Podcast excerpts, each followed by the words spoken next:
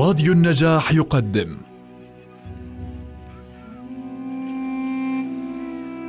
المسلسل الإذاعي صلاح الدين الأيوبي للكاتب وليد سيف والمخرج حاتم علي.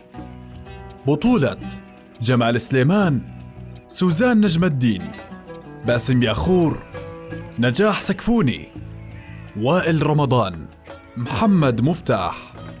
أنتجه للإذاعة أسماء فرج الله مهندس الصوت محمد علي.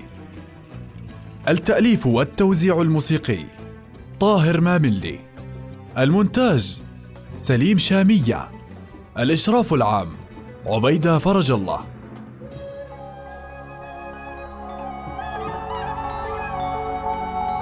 وخرج أمرنا بمسامحة أهل القاهرة ومصر وجميع التجار المترددين إليها وإلى ساحل المقصم والمنيه بأبواب المكوس صادرها وواردها.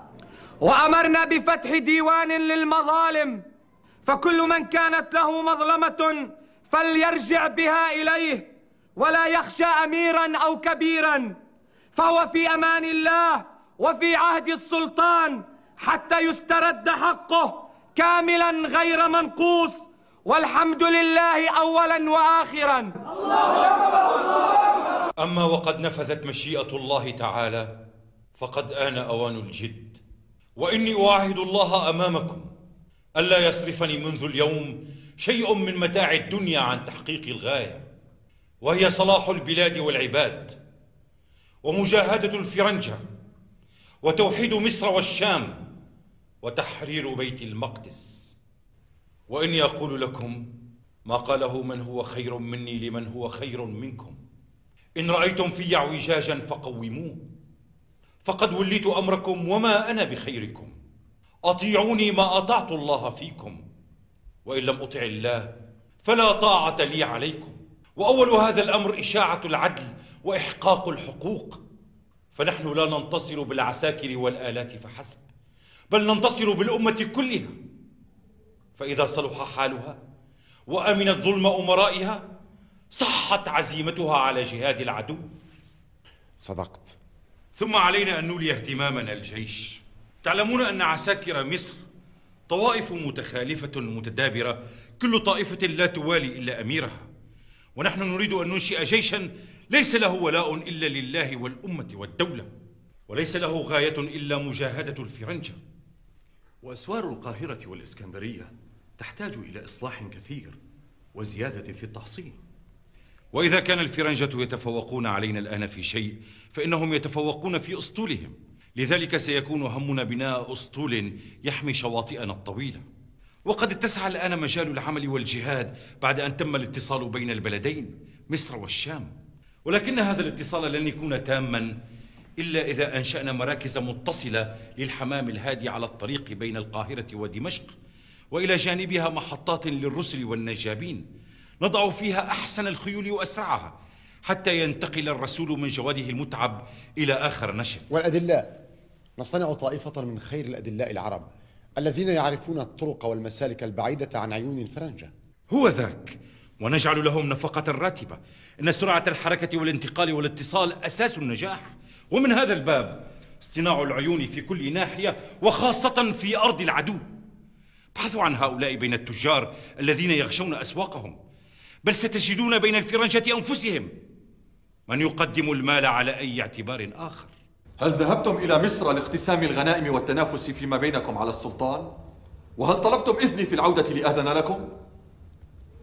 العفو يا سيدي ولكن هل استأذنك صلاح الدين قبل أن يولى وزارة العاضد؟ ولو عرضت عليك الوزارة هل كنت سترفضها حتى تطلب إذني؟ هل كنت ستقول للعاضد انتظر حتى يأتيني أمر نور الدين؟ لا يا عين الدولة إنما أنفتم أن يتقدمكم صلاح الدين وهو أصغر سنا منكم الوزارة طلبته ولم يطلبها أما أنتم فطلبتم الوزارة ولم تطلبكم هذه هي حقيقة الحال ولا داعي للمواربة فليكن يا سيدي ولكن لماذا اختار العاضد صلاح الدين دوننا جميعا؟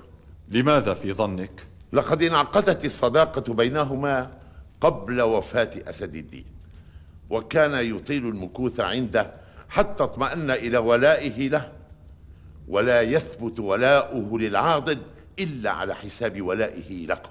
حتى ولو صح هذا وهو لا يصح عندي أفما كان الأجدر بكما أن تبقيا عنده وترداه إلى الحق وتذكراه إذا نسي؟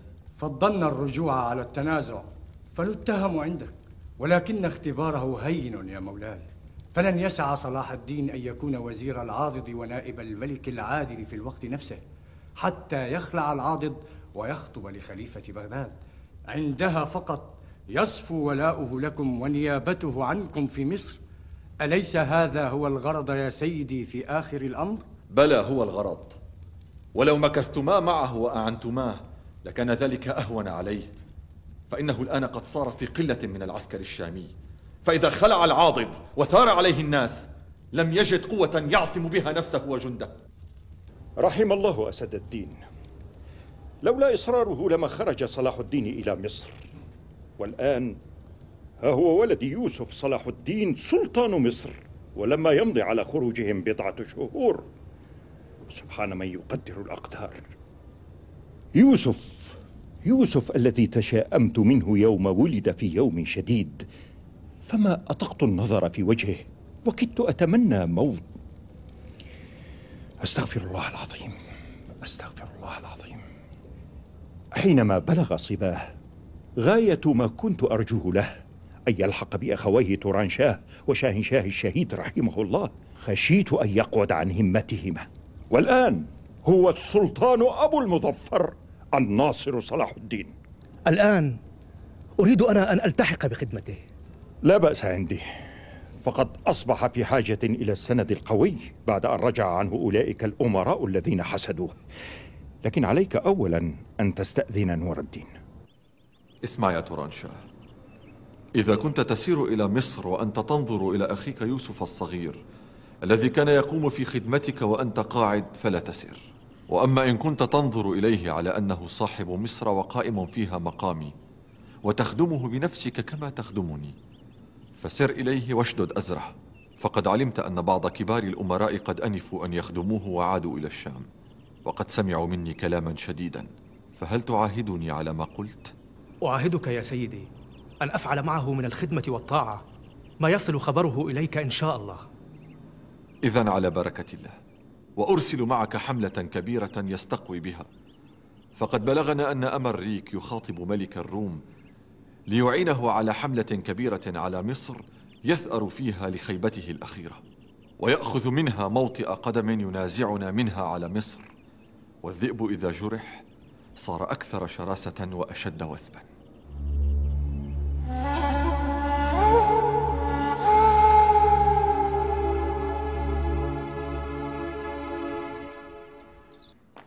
إلى أين؟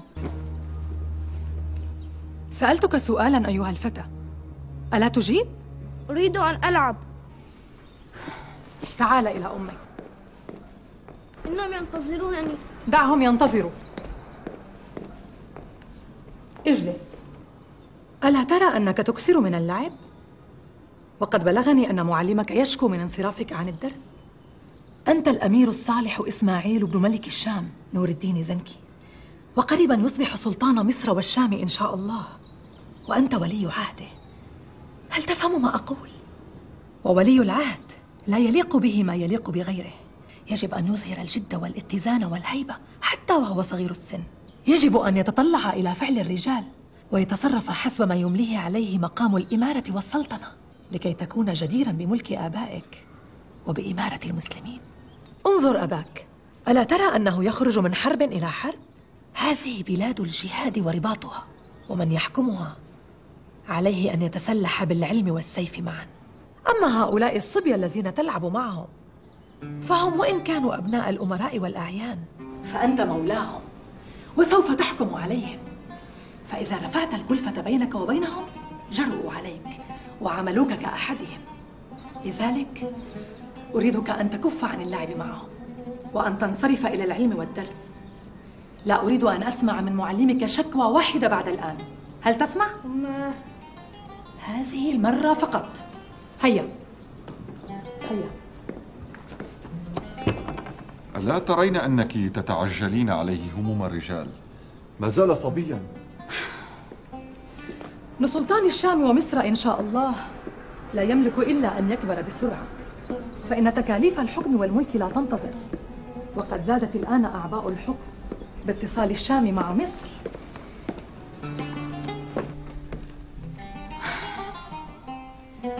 لكم أتمنى لو أنه الآن أكبر سنا ليتولى عنك أمر مصر ويعينه أصحابك. إني لأثق بصلاح الدين بن أيوب. تعني تعني أنه خلف عمه على وزارتها؟ لم يرضي ذلك بعض كبار الأمراء الذين خرجوا برفقة أسد الدين إلى مصر ألأنه أصغرهم؟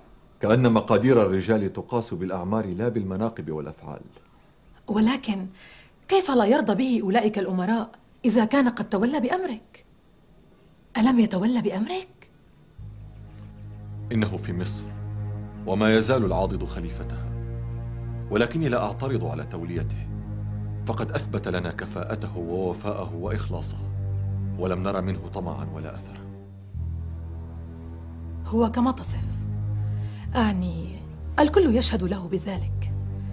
ولكننا عرفناه وهو تابع لك هنا في ظلك وتحت بصرك. ولم نخبره وزيرا متصرفا بالملك في مصر قبل الآن. ومصر بعيدة وهي بلد عظيم. فكيف تضمن أن يبقى على ولائه لك؟ وهو وزير لخليفة مصر. ولم يختره العاضد دون غيره من كبار الأمراء. وهم أوفر منه حظا وأوسع خبرة. إلا أن يكون للعاضد فيه غاية لا نعرفها. ولماذا نشغل أنفسنا بالسؤال والتخمين؟ أما الضمان فلا ضمان على أحد حتى يقضي إلى ربه. وهذا يجري علي كما يجري على غيري. ولكننا لا نقضي بالمخاوف والظنون. وقد بلغني أن أهل مصر أحبوه حبا عظيما ثم إنه أمر بالدعاء لي بعد العاضد ولم ينكر عليه أحد. لا تخطئ فهمي يا نور الدين. فوالله لقد أحسن العاضد حين اختاره دون أولئك الأمراء مهما تكن مقاصده. كل ما أريد قوله أن اختبار ولائه لك لا يكون فقط في الدعاء لك في الخطب وإنما بأن لا يقضي في أمر كبير إلا بأمرك سبحان الله نطلب الشيء ثم نحتاط عليه بما ينقضه. نريد أن يتمكن رجل من أصحابنا في مصر. فحين حصل المقصود نقيد يديه ونقول له لا تفعل شيئا بغير أمرنا. أفكلما أراد أن يقرر أمرا كان عليه أن يقعد حتى يصل كتابه إلينا ثم يصل إليه جوابنا. الأولى إذن أن نترك هذا الأمر كله. لا يا خاتم أعينوني على الحق. والحق هو أن نمد الرجل بكل ما نقدر عليه حتى يستقيم أمر مصر على الغاية المرجوة. ولننسى محمودا زنكي ويوسف بن أيوب والملك والسلطنة. ولنذكر فقط ما يفضي إلى الغاية العظيمة وهي تحرير البلاد من الفرنجة وتحرير بيت المقدس. فإذا كان الثمن لهذا كله أن يذهب محمود وألف رجل مثل محمود فما أهون الثمن؟ هذا دون غيره. ما يجب أن نعلمه ولدنا إسماعيل.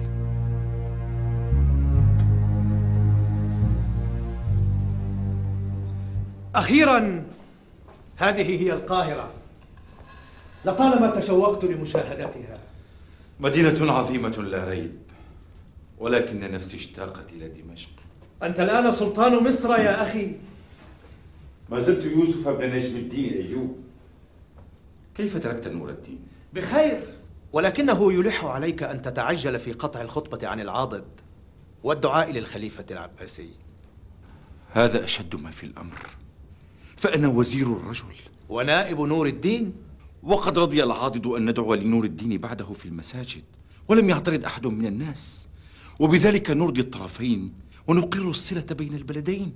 لا يرى ذلك كافيا حتى تتوحد الأمة تحت خلافة واحدة.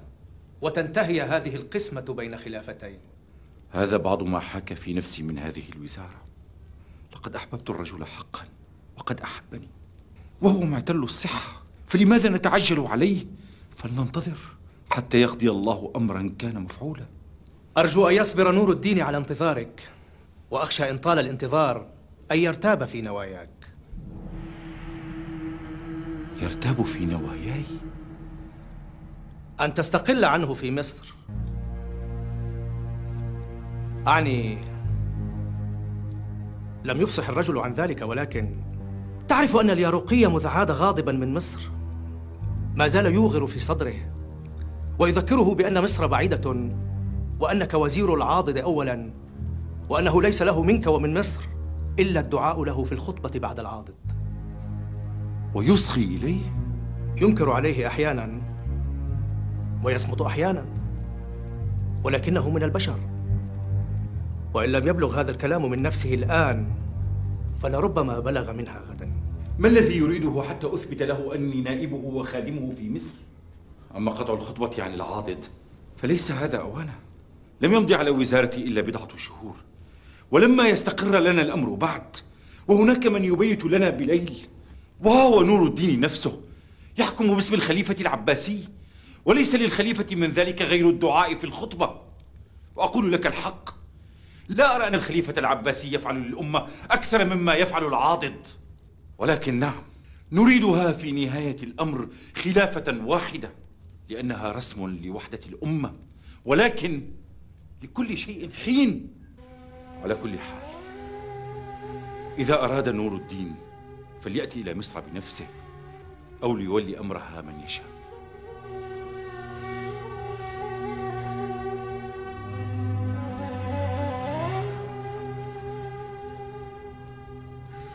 أخي يوسف تالله لقد آثرك الله علينا. من يوسف بن أيوب؟ يقارن بيوسف النبي عليه السلام. والله لا أدري هل أراد الله بي خيرا إذ صرف لي هذا العبء الكبير أو أراد بي غيره. أنت أخي الأكبر. وتبقى.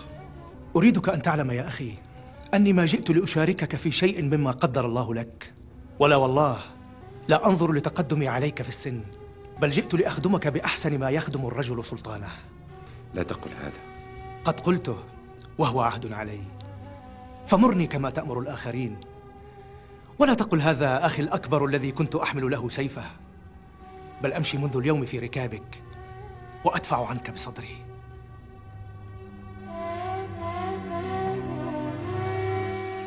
مولاي مولاي مولاي.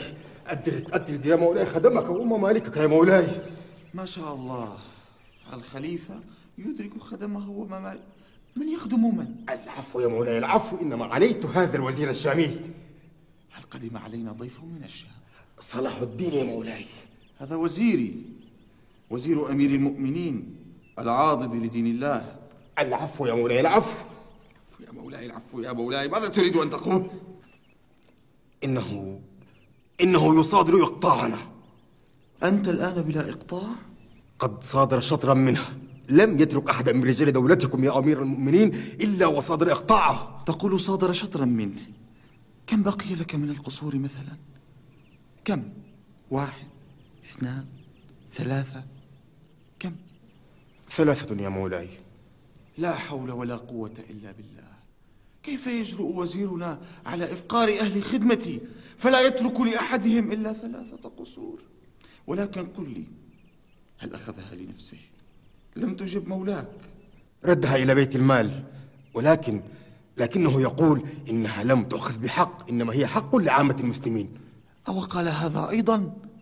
يتهم رجال خدمتي بأنهم اختصوا أنفسهم بأموال المسلمين زورا وبهتانا؟ لا لا لا لا لا لا, لا.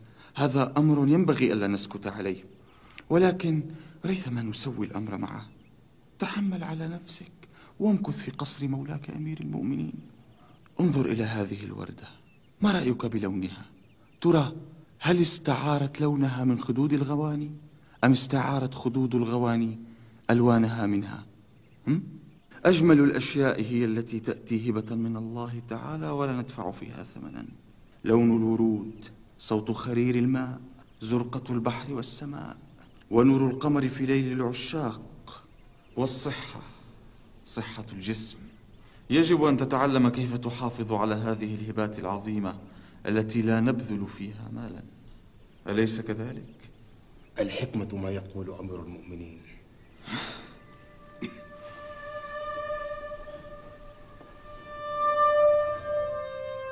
أما الخليفة فمن الواضح أنه لن يفعل شيئا من أجلنا. ولا أظنه يقدر حتى لو أراد ذلك. ما يلبث هذا الشامي الغر أن يتخلص منا جميعا ليقيم مكاننا أساتذة من أصحابه. وهو يمهد لبهاء الدين قرقوش. وهذا أمر لا يمكن السكوت عليه. فإما نحن وإما هو وأصحابه. ماذا نستطيع أن نفعل؟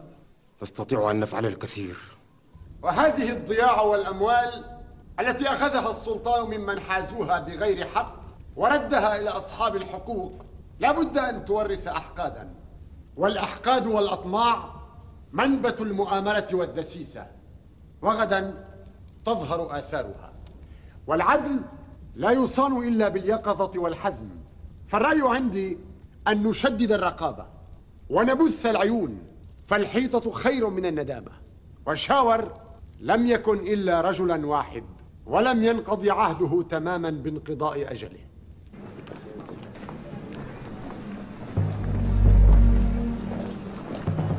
أنت كنا نرصد في ظاهر البلد فمر بنا هذا وهو يرتدي خفين جديدين وهو على هيئته التي ترى يا سيدي. وزاد من ريبة أنه حين رآنا ظهر عليه الاضطراب وأسرع بالسير كأنه يريد أن يتحاشانا فأمسكت النعلين وشققتهما فوجدت هذه.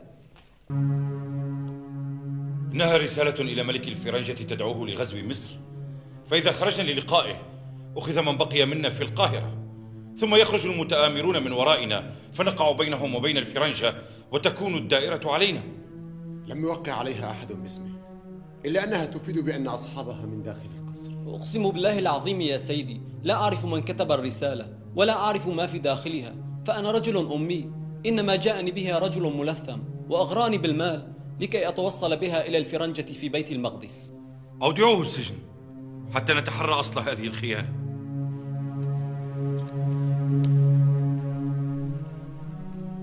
ألا يكف بعض الناس؟ ألا يتقون الله في البلاد والعباد؟ أكلما حركهم خوف أو طمع التجأوا إلى الفرنجة فأوردوا أمتهم المهالك من أجل منفعة زائلة وغاية حقيرة.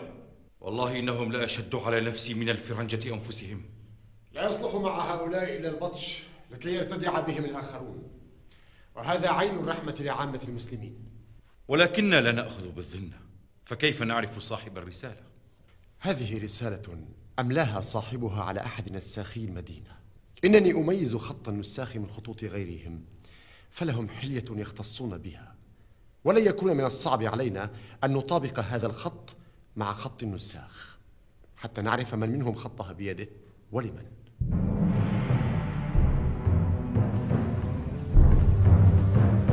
الرحمة يا سيدي أنا نساخ مسكين أعتاش من خطي ولا أملك من أمري شيئا وأنا عبد الآمر. من الآمر؟ مؤتمن الخلافة يا سيدي جوهر.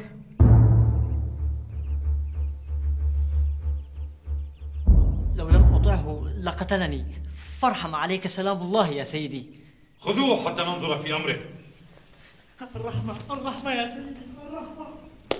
مؤتمن الخلافة؟ يجب أن ينتهي هذا إلى الأبد.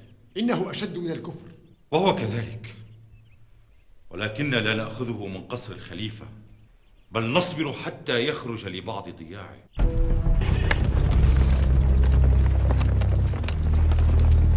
قتلوا أميرنا مؤتمن الخلافة فماذا عساهم يفعلون بنا من بعده؟ والله ليمزقوننا بددا ويشردوننا كل مشرد إلا أن نشهر السيوف وندافع عما في أيدينا ونثأر لسيدنا المغدور. الموت! الموت! الموت!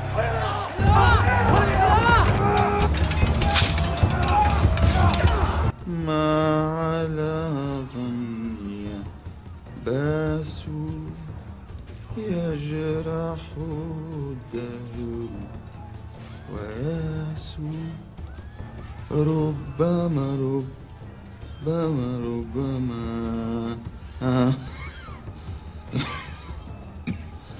ربما أشرف بالمرء على الآمال ياسو وكذا الدنيا إذا ما عز ناس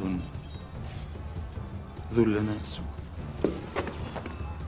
أنت هنا تدندن بهذا الشعر وقد قامت القيامة تحت قصرك وبين القصرين ألا تسمع؟ ألا ترى ما يحدث؟ ألا تتدخل؟ واغتنم صفو الليالي إنما العيش اختلاس نشدتك بالله يا أمير المؤمنين لقد هاج السودانيو القصر أيضا إلى جانب إخوانهم وما يلبث القتال أن ينتقل إلى داخل القصر فما أنت فاعل. إلى أي جانب تميل؟ أما سمعت الشعر الذي كنت أدندن به؟ وكذا الدنيا. إذا ما عز ناس ذل ناس. وأي من هؤلاء الناس يحب أمير المؤمنين أن يعزوا؟ وأيهم يحب أن يذلوا؟ وما شأن الحب في هذا الأمر؟ إنه أمر الله. أما نحن فلا نملك إلا أن نذعن لأمر الله. فنعز من أعز وننصرف عمن أذل.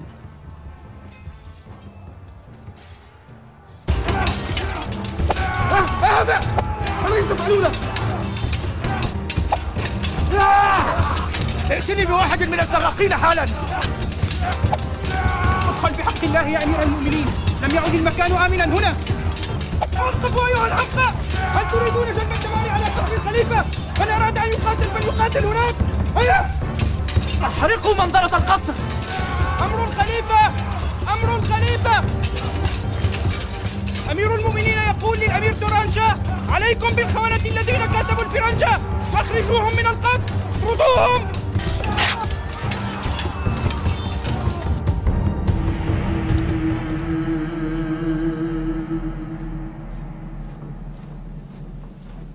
لا شلت يمينك يا صلاح الدين. وهنيئا لنا جميعا هذا النصر على الخونة. الحزم سياج العدل هذا ما أقوله دائما. لم نكد نفرغ من شاور ومؤامراته مع الفرنجة حتى ظهر النفاق والشر من هؤلاء الملاعين الذين خانوا ولي نعمتهم. صدق الشاعر إذا أنت أكرمت الكريم ملكته وإن أنت أكرمت اللئيم تمردا. توهم الملاعين أنهم يعتصمون بأمير المؤمنين ويضربون بسيفه. ولكن خاب فألهم.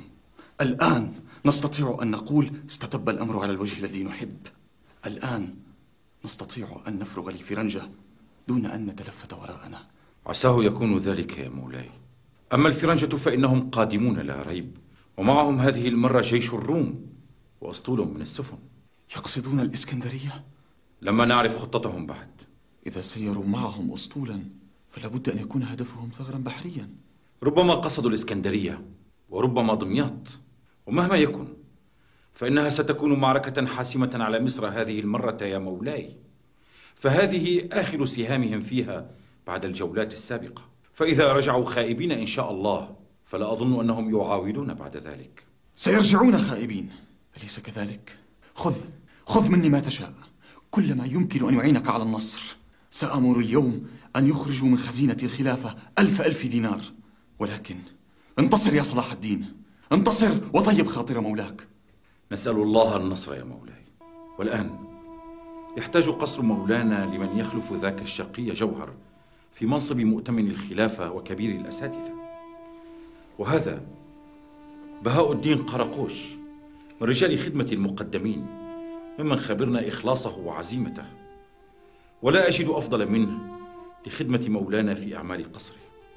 وأرجو أن ينال قبولكم ورضاكم يا أمير المؤمنين. آه قرقوش. نعم. ما دمت تزكيه عندي فقد رضينا بالقوي الأمين.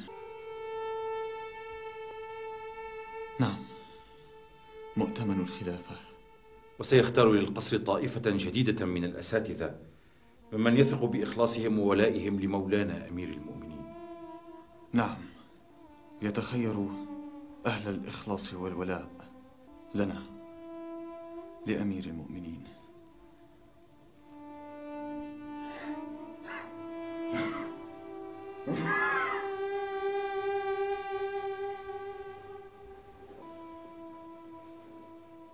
المعذرة يا صاحب الجلالة ولكني لا أفهم السبب في هذا التأجيل المستمر لانطلاق الحملة إلى مصر.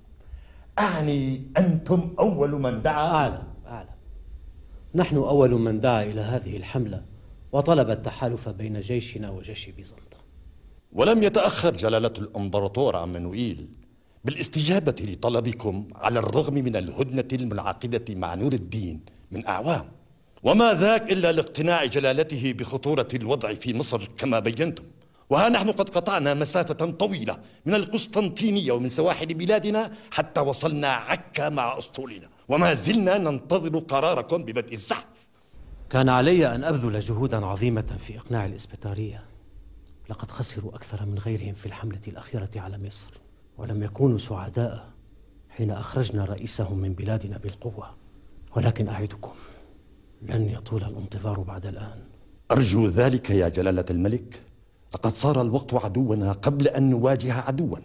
أعني لقد شحنا من المؤن ما يكفي لمدة ثلاثة أشهر فقط وها قد مضى الآن أكثر من شهر. السلام عليكم. وعليكم السلام ورحمة الله وبركاته. هذا تقي الدين ابن أخيك. هو كذلك. وأنا القاضي الفاضل. ما زال عمي يحدثني عنك منذ وصلت حتى شوقني إلى رؤيتك. متى وصل؟ البارحة مع بعض العساكر. سنكون في حاجة شديدة إليها. كنت أرغب في الخروج لاستقبالك حين علمنا بمسيرك إلى مصر. ولكن أوامر السلطان كان لابد من ذهابي إلى الإسكندرية للإشراف على تحصيناتها.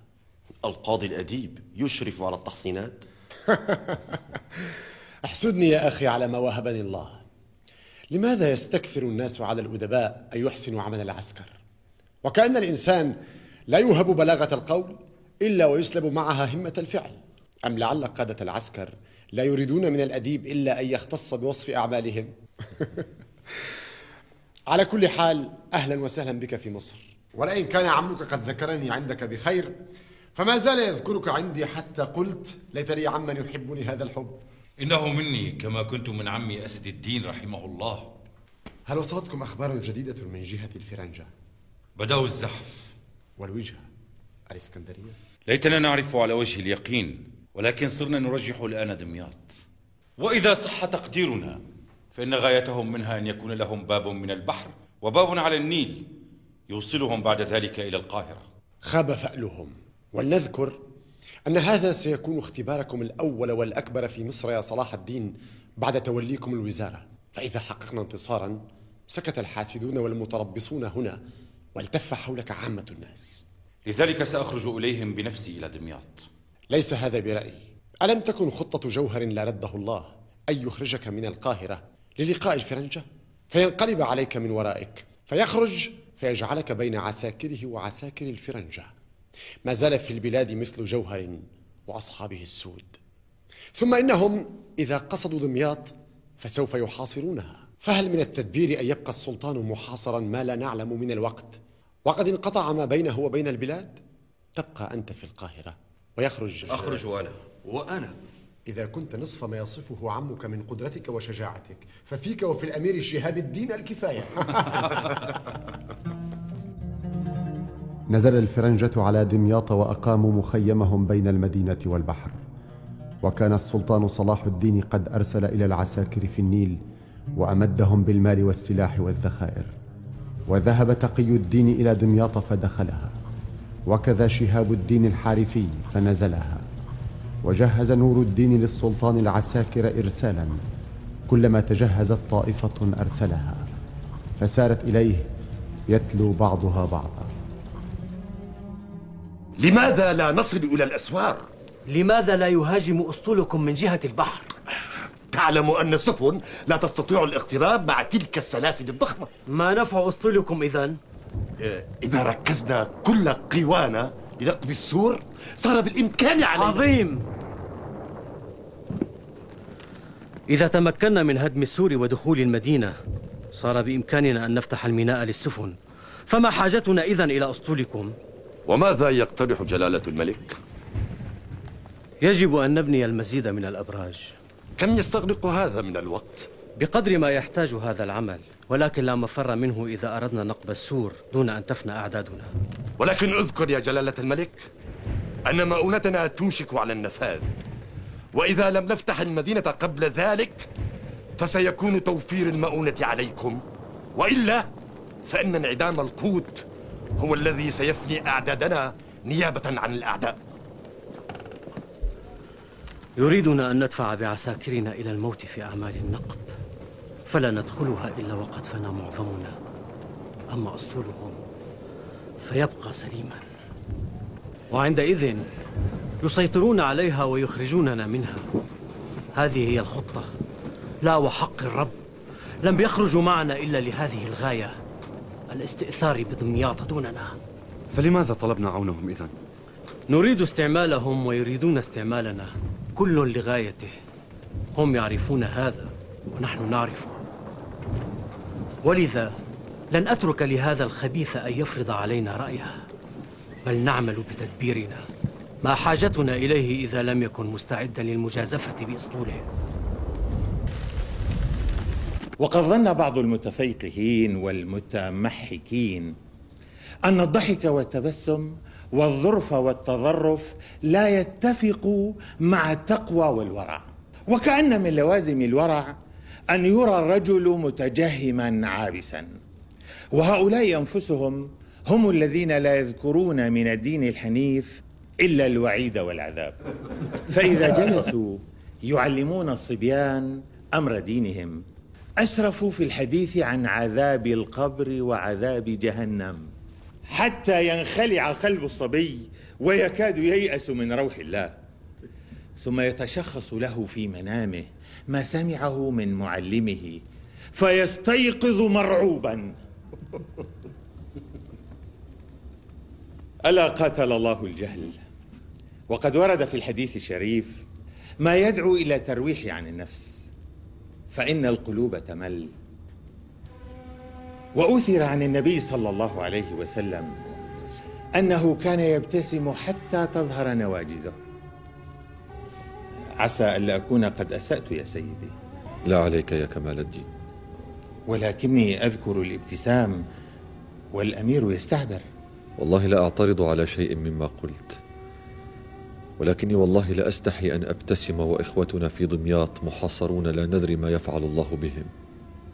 يفعل الله بهم خيرا إن شاء. ولعلها تصلنا منهم بشارة النصر. فتهدأ النفوس وتطمئن الخواطر. إذا اجتهدوا بالدعاء فهذا أمر ستليه أمور أخرى. وما زال السباق بيننا وبين الفرنجة على مصر ماضيا منذ سنين وهو والله قتال على بيت المقدس وإن كان ميدانه الآخر مصر. وقد علم الله تعالى أنه ما تمر علي ليلة لا أتصور فيها ساعة دخول القدس. ساجدين لله تعالى. ولا أخاف الموت إلا أن يوافيني الأجل قبل أن أصلي في الأقصى المبارك.